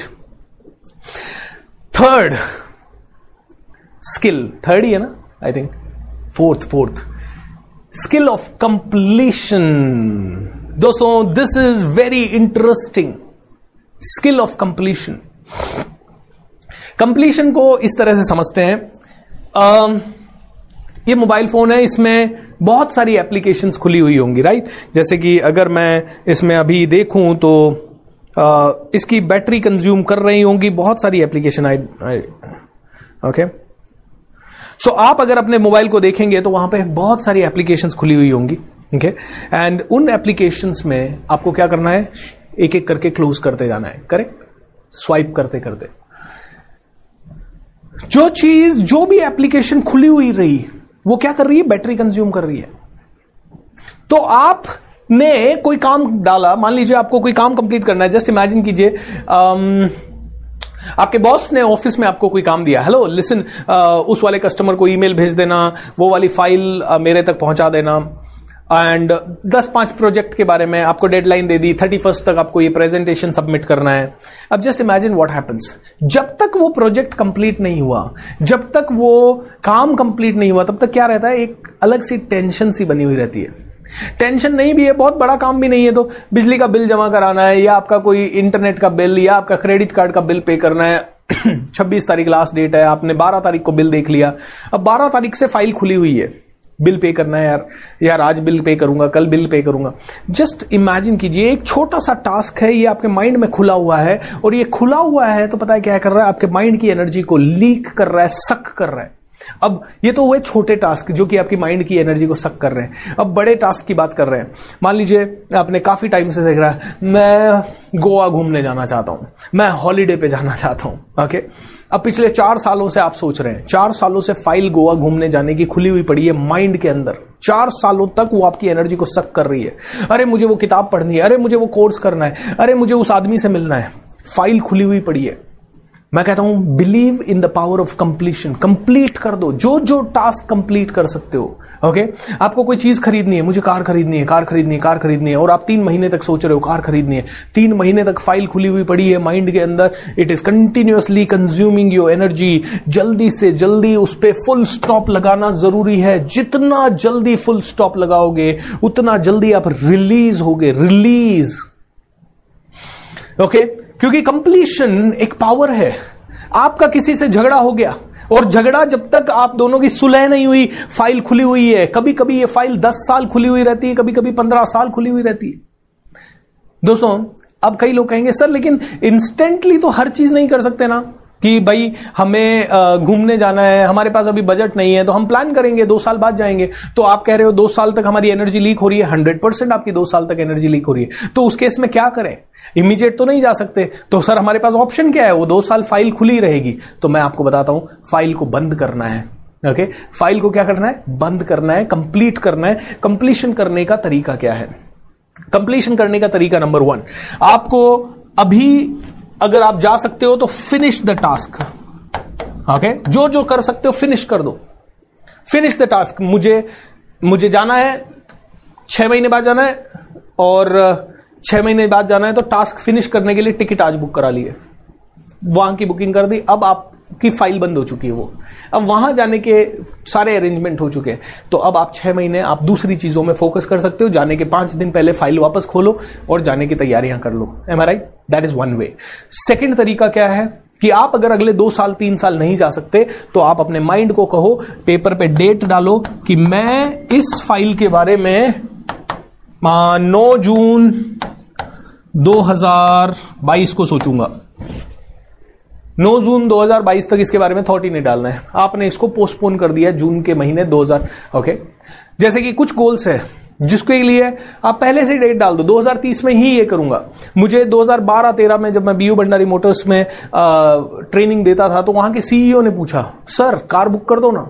मैंने कहा सर 12 जनवरी 2017 राइट 2017 के पहले मेरे को कार के बारे में सोचना ही नहीं है। चाहे मेरी पूरी दुनिया मेरे आसपास के सभी लोग मर्सिडीज बेंज ले चुके हों लेकिन मुझे 12 जनवरी 2017 को चाहिए। ही वॉज़ सो इंप्रेस्ड इतना क्लैरिटी मैंने कहा सर फ़ाइल है। इतने दिन तक बंद रखनी है। जिस दिन खोलनी है 2016 में इसको खोलूँगा ताकि 2016 में इसके लिए पैसे अरेंज करूँ। उसके पहले घर का है उसके पहले इसका बुक का गोल है उसके पहले यू you नो know, दूसरी चीज़ का गोल है। मैंने कहा सिंपल है। फ़ाइल को बंद करो। अब रिलेशनशिप की फ़ाइल बंद करनी है। सॉरी बोलो, बंद करो। झगड़ा हो गया सॉरी बोलो, बंद करो। आपके दुश्मन से भी झगड़ा हो गया, उसको मान लीजिए आप सॉरी बोल नहीं सकते, मन मुटाव इतना ज़्यादा है कि एक दूसरे की शक्ल नहीं देख रहे। कोई बात नहीं। रोज एक फॉरगिवनेस मेडिटेशन कौन सा meditation forgiveness meditation forgiveness meditation से फ़ाइल बंद करो। सिंपल आज सुबह हमने जो प्रोग्राम किया मेडिटेशन का, उसमें फॉरगिवनेस मेडिटेशन के बारे में ही सीखा। We did forgiveness meditation completion completion बहुत ज़्यादा ज़रूरी है। कंप्लीट करते जाओ चीज़ों को। अपने माइंड में ये कंप्लीशन मुझे एक दिन 2016 में थॉट आया कि मुझे माउंटेनियरिंग करना चाहिए। मुझे माउंटेन्स में जाके आना चाहिए। मुझे मुझे पहाड़ों पे चढ़ के आना चाहिए। माउंटेनियरिंग कैसे जाते हैं? यार, ये एवरेस्ट वगैरह पे कैसे जाते हैं? लोग, मुझे सीखना है ये चीज़। ये थॉट आया मेरे पास सुबह दस एक बजे। मैंने कहा, यार, ये थॉट तो अब मेरे को जान ले लेगा, क्योंकि बड़ा तीव्र थॉट आया, बहुत तेज आया। तो मैं एक माउंटेनियर को जानता था, एक लड़की थी कृष्णा चौहान चौहान, जो कि हमारे रोटरी क्लब में आई थी रोट्रैक्ट क्लब में। वो चौदह पंद्रह साल की लड़की थी एवरेस्ट जाके आई थी। तो वो मेरे फ्रेंड्स लिस्ट में कनेक्टेड थी। मैंने उसको तुरंत भेजा SMS hi Krishna I really want to know how to go to Everest उसके लिए क्या ट्रेनिंग लेनी होती है? तो उसने कहा माउंटेनियरिंग कोर्स करना होता है। तो माउंटेनियरिंग कोर्स के इंस्टीट्यूट कौन से हैं? ये ये इंस्टीट्यूट है। मैंने सबकी वेबसाइट जाके देखी तो दो साल वेटिंग तीन साल वेटिंग मैंने कहा, क्या करूँ? लेकिन एक इंस्टीट्यूट था जिसमें वेटिंग नहीं था। मैंने तुरंत उसका फ़ीस जमा करा दिया। And let me tell you आप में से सभी लोग माउंटेनियरिंग को एक बार ज़रूर एक्सपीरियंस करें। बहुत ताकत देगा, बहुत ज़बरदस्त एक्सपीरियंस होगा। हाँ और पता है, जितने भी इंस्टीट्यूट है, वो सारे गवर्नमेंट के इंस्टीट्यूट है। इसीलिए फ़ीस एक महीने का रहना, खाना माउंटेनियरिंग का एक्सपीरियंस सब कुछ, मेरा जो फ़ीस लगा था उस समय बारह हज़ार था। अभी थोड़ा सा बढ़ गया होगा, पंद्रह हज़ार हो गया होगा। राइट तो 2016 में, जिस दिन मैंने इधर कृष्णा से बात की 2016 के अंदर, मई, जून के आसपास का थॉट होगा। डाला थॉट दो घंटे के बाद बात की, चार घंटे के बाद तो मैंने फॉर्म फिल करके बारह हज़ार रुपए डिपॉजिट कर दिया फ़ाइल बंद। फ़ाइल बंद। और यही चीज़ मैं करता हूँ हर बार। यू you नो know, हर बार चाहे वो घर खरीदना हो, चाहे वो फ्लैट खरीदना हो, चाहे वो गाड़ी खरीदनी हो, चाहे वो कुछ भी लेना हो, मेरी फ़ाइल खुलती है और फट से मैं बड़ा टारगेट है, दो तीन पाँच करोड़ का इन्वेस्टमेंट है या बहुत ज़्यादा तो उसके लिए ज़्यादा से ज़्यादा फ़ाइल खुली रहनी चाहिए तीस दिन या साठ दिन, बस। लेकिन कई लोग एक कार खरीदने के डिसीज़न को एक साल तक फ़ाइल खोल के रखते हैं, एक साल तक लीकेज हो रहा है, एक साल तक आप फुल स्टॉप जब तक नहीं लगा रहे उस चीज़ पे, तब तक वो फ़ाइल ओपन है, आपकी एनर्जी कंज्यूम हो रही है आपके माइंड से आपके हार्ट से। ये स्किल है दोस्तों ये स्किल है। ये स्किल के लिए सबसे बड़ी स्किल जो आपको चाहिए वो है decision making skill right decision फटाफट ले लो और क्लोज करो। Okay okay? अगर कोई आदमी ऐसा है जो दूर जा चुका है जिसको नहीं मैसेज करके सॉरी बोल दो अपनी तरफ़ से गेम खत्म कर दो। मैं आ, 2014 के आसपास की बात है। हमारे टीम में एक लड़की हुआ करती थी और वो अच्छी ट्रेनर थी। एक दिन मुझसे कुछ गलती हुई ओके? मुझसे कुछ गलती हुई मैंने कोई एक प्रोग्राम किया और उस प्रोग्राम में मैंने किसी का सिलेक्शन किया किसी ट्रेनर का सिलेक्शन किया और उस ट्रेनर का फीडबैक बहुत गंदा आ गया। अब वो ट्रेनर का फीडबैक बंद आ गया उस दिन मैं बड़ा अपसेट था उसके बाद मैं अगले दिन ऑफ़िस गया कई चीज़ों को लेकर मैं अपसेट था। एंड uh, वो लड़की मेरे ऑफ़िस में आई आपका सिलेक्शन आपका selection and I was like मैंने एक बार इग्नोर किया मैंने कहा या आई नो यार ठीक है। अब मैं मैं ऑलरेडी डिस्टर्ब था कई सारी चीज़ों को लेके। वो थोड़ी देर बाद फिर से आई एंड किसी काम से आई। आपने सेलेक्ट किया था ना सर आपने सेलेक्ट किया था ना? मैंने तो मना किया था आपने सेलेक्ट किया था। All of sudden I got so mad I said so what what do you really want से ऐसे मैंने डांट दिया उसको बहुत ज़बरदस्त तरीके से। डांट दिया तो शी गॉट एंग्री उसके बाद उसने रिजाइन कर दिया। एंड uh, सब कुछ हुआ। मैंने कहा ठीक है कोई बात नहीं। कभी कभी होता है। अब रिजाइन किया, लेकिन मुझे बड़ा बुरा लगा, क्योंकि उस समय मैं ये डेफिनेटली कंट्रोल कर सकता था अपने एंगर को, मैं अपने शब्दों को कंट्रोल कर सकता था, मैं इस इवेंट को कंट्रोल कर सकता था, मैं उसका रिजाइन करना रुकवा सकता था, कई सारी चीज़ें हो सकती थी। लेकिन मेरे माइंड में अब ये फ़ाइल खुली हुई रही, मुझे गिल्ट होने लगा, अरे यार शेट मेरे को ऐसे नहीं बोलना चाहिए था, मेरे को ये नहीं करना चाहिए तो पहले तो मैं भी बड़ा ईगो में था थोड़े दिन तक, पाँच सात दस दिन तक। लेकिन अंदर से बार बार ये इंसिडेंट याद आ रहा था तो मेरे दस पंद्रह दिन बाद आई कॉट माई सेल्फ अरे यार, ये इवेंट की फ़ाइल खुली हुई पड़ी है। इसको बंद करना है। इस इवेंट की फ़ाइल को क्या करना है? बंद करना है। I need to close this how do I close it मैंने सीधा फ़ोन उठाया, अपने ईगो को साइड में रखा, मैंने उसको मैसेज भेजा I am really sorry my behaviour was not appropriate but then your behaviour was also not appropriate I really want close it I am so sorry thank you so much for whatever you have done for us we will always remember you ऐसे करके मैंने एक message डाला, बहुत ही powerful तरीके से। मेरे mind से फ़ाइल क्लोज उसके बाद से मेरे ज़िंदगी में कभी गिल्ट नहीं रहा, उस इंसिडेंट को लेके। क्योंकि सिंपल है, गलतियाँ इंसान से होती है और राइट कई सारे चैलेंजेस होते हैं, कई सारी चीज़ें होती है। फ़ाइल को क्लोज करो बढ़ जाओ आगे। Move on guys move on इसको बोलते हैं कंप्लीशन का स्किल और कंप्लीशन यानी हर चीज़ कंप्लीट कर दो। आपका कोई सब्जेक्ट है टेंशन हो रही है, दस दिन बाद पढ़ना शुरू करना है, आप, आपको तैयारी नहीं हो रही है। आज तैयारी नहीं हो रही है डेट डालो। मैं आज, अगले दो दिन इस सब्जेक्ट को बिल्कुल नहीं पढ़ूँगा, तीसरे दिन से पढ़ूँगा, दो दिन उससे रिलैक्स हो जाओ, बिल्कुल। और जब आप रिलैक्स होगे, आप देखोगे क्या होगा? इसके लिए मैं हमेशा लोगों को कहता हूँ कंप्लीशन के साथ साथ एक आखिरी, ये आठवीं स्किल जो है, इसी के साथ साथ है लेट गो करने की स्किल राइट वो आपको नेक्स्ट आपको आएगी। लेकिन लेटिंग गो और कंप्लीशन दोनों ऑलमोस्ट सिमिलर है बट कंप्लीशन इज़ किसी भी चीज़ को कंप्लीट कर देना लेटिंग गो मतलब किसी भी चीज़ को पूरा छोड़ देना। लेट गो मतलब झगड़ा हो गया। कंप्लीट नहीं कर पा रहे हो। फॉरगिव नहीं कर पा रहे हो। लेट गो रिलीज़ कर दो। छोड़ो ना यार। अपना दिमाग कहीं और लगा लो। अपना दिमाग कहीं और लगा लो। Let go completely so letting go is past hurt को लेट गो कर दो। पास्ट फेलियर को लेट गो कर दो। पास्ट फेलियर हुआ। पास्ट फेलियर के कारण बहुत सारी नेगेटिव चीज़ें आई। उन सारी चीज़ों से लेसन सीखो। किसी ने आपको पास्ट में बहुत धोखा दे दिया। उन सभी से सारे लेसन सीखो। उन सारे लेसन को लिख दो। और उन सारे लेसन को लिखने के बाद आप सिर्फ़ उन लेसन पे पे फोकस करो। फॉरगेट कौन से आदमी ने आपके साथ क्या किया। Forget forget forget forget forget okay so let go में भी फॉरगिवनेस मेडिटेशन का इस्तेमाल होता है। तो life is for giving love not for getting love for getting and for giving दोनों में बहुत अंतर है। Life is for giving love life is not just for getting. So forget and forgive. Forget and forgive ये let go and completion दोनों skill होनी चाहिए। ये एक्चुअली स्किल नंबर आठ है, जो मैंने पहले ही कवर कर दी कंप्लीशन के साथ। तो आपने अभी तक देखा, चार से पाँच स्किल दीज आर स्किल्स क्यों? क्योंकि इसके लिए आपको कौशल बढ़ाना पड़ेगा। धीरे धीरे इनको प्रैक्टिस करते करते ये होगा। ऐसे नहीं होगा, मेरे से सुन लिया और कल से होना शुरू हो जाएगा।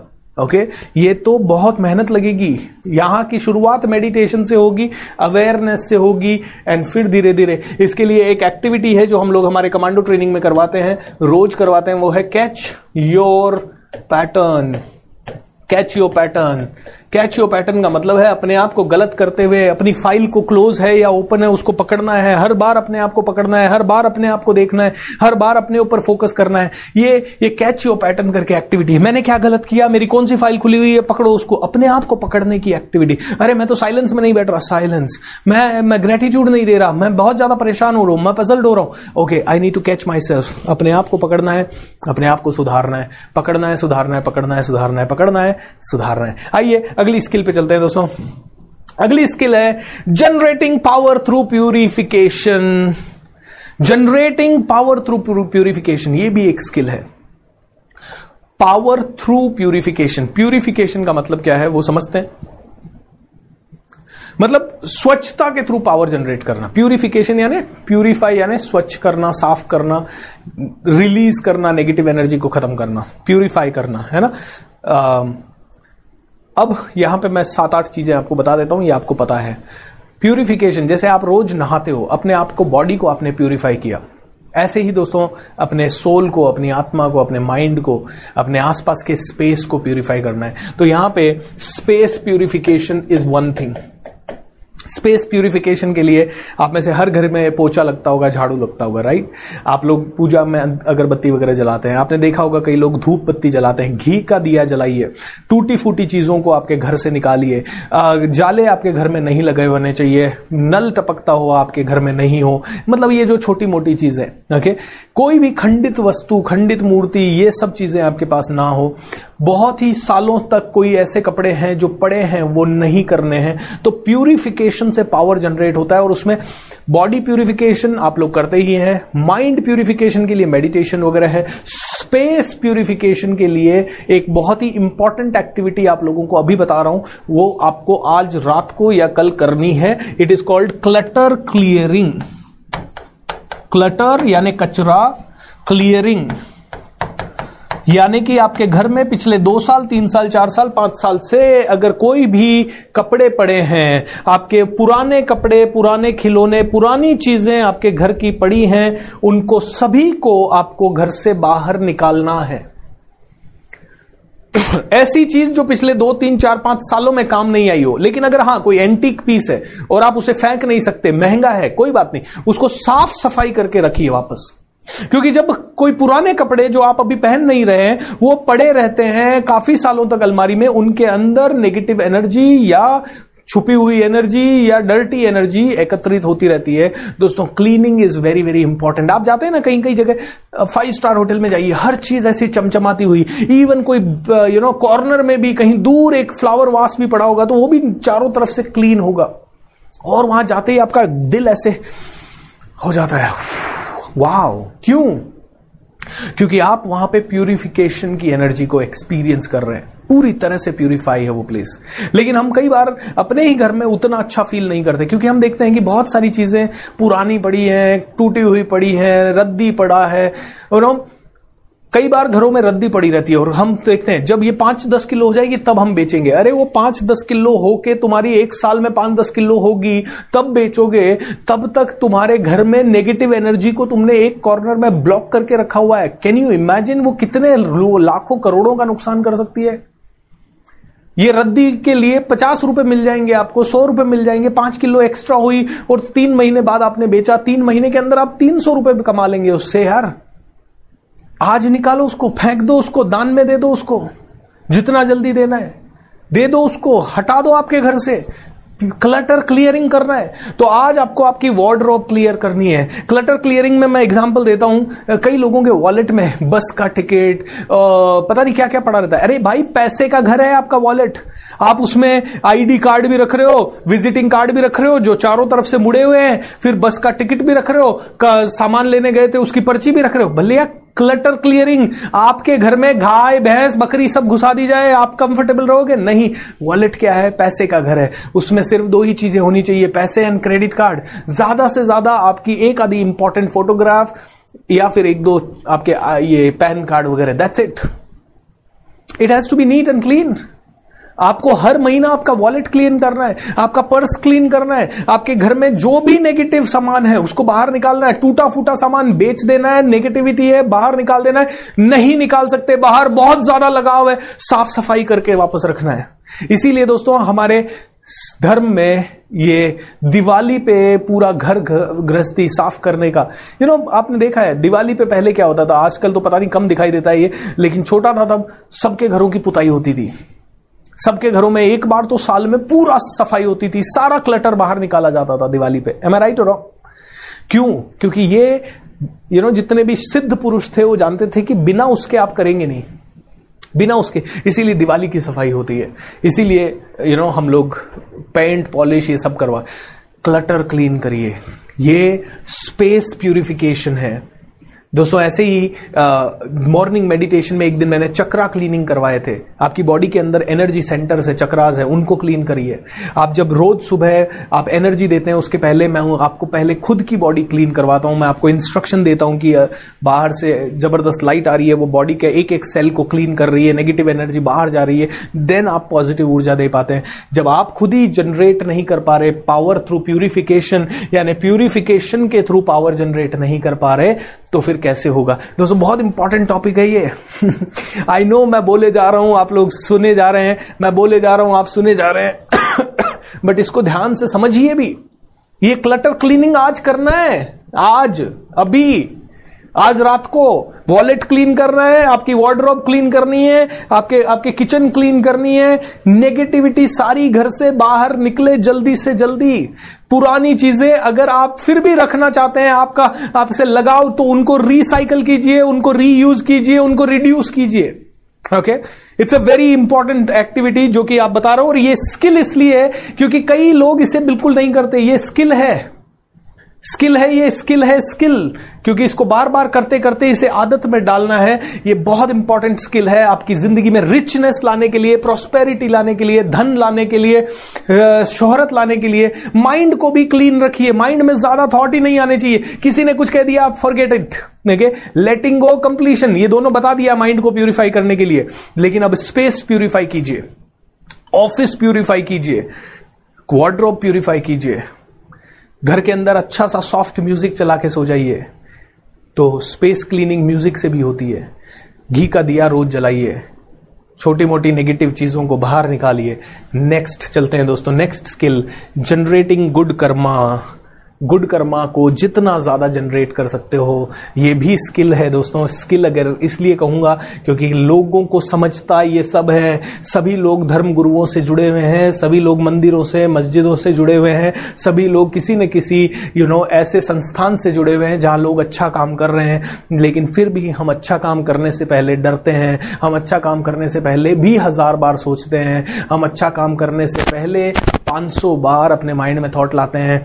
एक रुपया दू, पाँच रुपया दू, पंद्रह रुपया दू, दस रुपया दू राइट एंड दोस्तों I really want to tell you generate good karmas I am generating good karma by giving this free education you need to generate good karmas by adding value to the society कई तरह से good karmas सुबह सुबह हम जो blessing दे रहे हैं, हम लोग अपनी लाइफ में गुड कर्मास जनरेट कर रहे हैं। जब हम जब हम अच्छे वक्त, वचन किसी के लिए बोल रहे हैं गुड कर्मास जनरेट हो रहा है। संसार के लिए कुछ कर रहे हैं गुड कर्मास जनरेट हो रहा है। किसी की भी लाइफ में खुशियाँ ऐड कर रहे हैं गुड कर्मास जनरेट हो रहे हैं। हम लोगों को अच्छे कर्म करने हैं। अच्छे कर्म इस संसार को आए हो तो कुछ दे के जाओ। यू नो मान लीजिए मैं आपके घर में मेहमान आया और मैं आपके घर में एक रात रुका। और जब सुबह गया तो आपका पूरा घर गंदा पड़ा है, फैला हुआ पड़ा है, क्योंकि मैंने कहा, अब मुझे थोड़ी रहना है इस घर में, छोड़ दो सारा सामान बिखेर के रख दो। अगली बार हाउ वुड यू फील आप कहेंगे, यार, इस बंदे को, ऐसे गंदे बंदे को कभी नहीं। लेकिन जस्ट इमेजिन कीजिए, मैं आपके घर में आया और सुबह उठ के गया तो आपके घर को बहुत अच्छे से, वापस से मैंने ठीक ठाक किया और साथ में एक दो एक्स्ट्रा चीज़ें ऐसी करके गया जिससे कि आपके घर में कोई बढ़िया पेंटिंग मैंने छोड़ दी या और कोई तरीके से उसको और ज़्यादा उसमें वैल्यू ऐड करके गया। How do you feel you will feel great ऐसे ही दोस्तों, जब हम इस दुनिया में आए हैं, हमें जैसे आए थे, उससे बेहतर बना के जाना है इस दुनिया को। Is a clear so generate keep generating good karma यानी चोरी नहीं करनी है। चोरी करना, किसी का दिल दुखाना, किसी को नेगेटिव बोलना, बहुत सारी चीज़ें अपनी लाइफ में देखिए, अनजाने में कई बार होगा, अनजाने में होता है तो बात अलग है, लेकिन जानबूझ के तो हमें अच्छे से अच्छे कर्मास को जनरेट करना है। और जब भी मौका मिले, इसे छोड़ना नहीं है। जब भी मौका मिले, हमें इसे छोड़ना बिल्कुल नहीं है। इसके ऊपर डिटेल में मॉर्निंग में बात करेंगे। अगली स्किल दोस्तों, ये लास्ट स्किल है, वो है गिविंग ब्लेसिंग्स और इसके आगे वाली मैंने लेटिंग गो ऑलरेडी बोल दी ब्लेसिंग देने की स्किल इसको सुधारिए। अब आप कहेंगे, सर, इसमें स्किल की क्या बात है? आप रोज सुबह हाथ ऐसे करवाते हो और स्किल ब्लेसिंग दिलवाते हो? नहीं दोस्तों, ये ब्लेसिंग देने की स्किल ज़रूर आनी चाहिए। आपने देखा होगा, अभी मेरा मेरा एक फ्रेंड है शिजी, जब वो लोगों को ब्लेसिंग देता है तो बड़े से बड़े रोग लोगों के दूर होने लग जाते हैं ओके? तो ये भी एक स्किल है जो प्रैक्टिस से ज़्यादा होती है। जब मैं पहली बार इसको करता था 2014 में ब्लेसिंग देता था तो मुझे अगर 100 लोगों को ब्लेसिंग दी तो कोई एक आधा कहता था, सर, मेरी ज़िंदगी में थोड़ा सा बदलाव आया है। अब मैं ब्लेसिंग देता हूँ तो कई लोग मुझे बोलते हैं कि, सर, आपकी ब्लेसिंग से। तो ये भी अभ्यास है। मतलब रोज इनको करना है ये प्रैक्टिस है। ये आठ स्किल दोस्तों, अगली है लेटिंग गो तो you know last last one letting go. Okay, letting go, i have I think that was not added in the slide so letting go is the eighth skill दोस्तों. ये सारी की सारी चीज़ें जब आप अपनी लाइफ में करते हो, ये आठ स्किल है, आपने कभी नहीं सुना होगा इनके बारे में, बहुत कम सुना होगा सुना होगा तो टुकड़ों में सुना होगा। इसके पहले जब भी आपने मेरे से स्किल्स के बारे में सुना है तो मैंने हाई इनकम स्किल की बात की है सेलिंग स्किल की बात की है मार्केटिंग स्किल की बात की है, बड़ा सोचने की स्किल की बात की है बिज़नेस स्किल की बात की है आंट्रप्रन्योरशिप स्किल की लीडरशिप स्किल की बात की है। लेकिन आज मैं इस प्रोग्राम में के थ्रू आपको बताना चाहूँगा कि इन स्किल से बढ़कर ये स्किल्स है। ये पहले चाहिए, ये आपको स्पिरिचुअलिटी का क्वेश्चन आपकी ज़िंदगी में बढ़ाती है। आजकल आईक्यू से ज़िंदगी आगे नहीं बढ़ेगी। E Q emotional question emotionally आप स्ट्रांग होंगे तो ज़िंदगी आगे बढ़ेगी। ये आपके इमोशनल क्वेश्चन को बढ़ाती है स्पिरिचुअल क्वेश्चन को बढ़ाती है, ये आपके हैप्पीनेस क्वेश्चन को बढ़ाती है। आपको ज़्यादा खुश रखती है, आपको ज़्यादा इमोशनली स्टेबल बनाती है, आपको स्पिरिचुअलिटी के क्लोज ले जाती है। और जब आप स्पिरिचुअलिटी के क्लोज है हैप्पी है इमोशनली स्टेबल है तो सफलता झक मार के आपकी ज़िंदगी में आएगी। एम आई राइट और रॉन्ग दोस्तों? Thank you so much for listening to the magic of thinking rich audio podcast दोस्तों, धन्यवाद आपका। आपको इस पॉडकास्ट से क्या सीखने को मिला, उनके नोट्स ज़रूर बना लीजिए और हमें सोशल मीडिया पे coach dot B S R मेरा इंस्टाग्राम चैनल है, वहाँ फॉलो कीजिए एंड शेयर कीजिए अपने फीडबैक हर रोज हम एक बेस्ट फीडबैक को कहीं ना कहीं रिवॉर्ड देते हैं अवार्ड देते हैं और आपका नेक्स्ट अवार्ड हो सकता है। Thank you